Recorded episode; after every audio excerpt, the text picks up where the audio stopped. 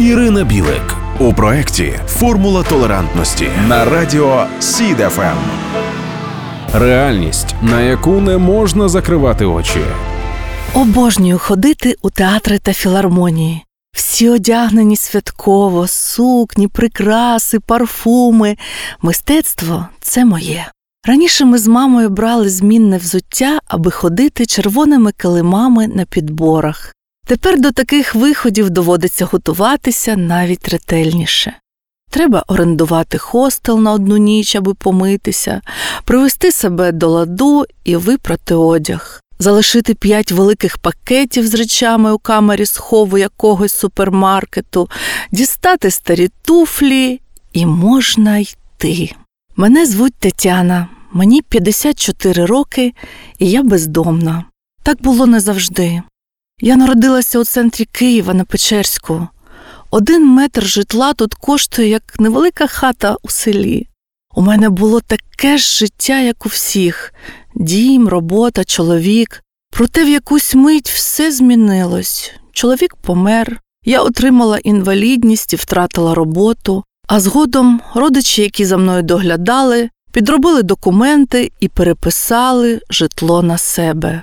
Гроші для них виявились важливішими, ніж я. Усі мої речі лежать у цих п'яти пакетах. Ось документи, одяг, цигарки, бутерброд від волонтерів. До речі, саме пакети і видають у мені бездомну. Сьогодні кілька автобусів поспіль відмовилися мене брати.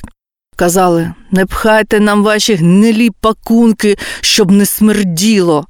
Від мене не смердить. У мене є гроші на квиток. Але кого це хвилює? Я працюю, здаю пляшки, підробляю прибиральницею, посудомийкою, але щоб гарно працювати, треба нормально спати. Не на вокзалі, не в електричці, це замкнене коло. Вже сім років я намагаюся повернути собі житло і сподіваюся, одного дня мені це вдасться. Невже якщо тобі не пощастило раз, то ти приречений? До речі, оберніться.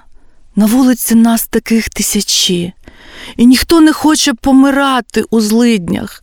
Ми мріємо повернутись додому, і ви завжди можете допомогти нам, хоча б розумінням і повагою. Не варто нас засуджувати, бо ви й самі не застраховані від того, що одного разу опинитесь серед нас. Життя це дивний театр, і декорації у ньому змінюються дуже швидко. Формула толерантності на радіо СІД FM.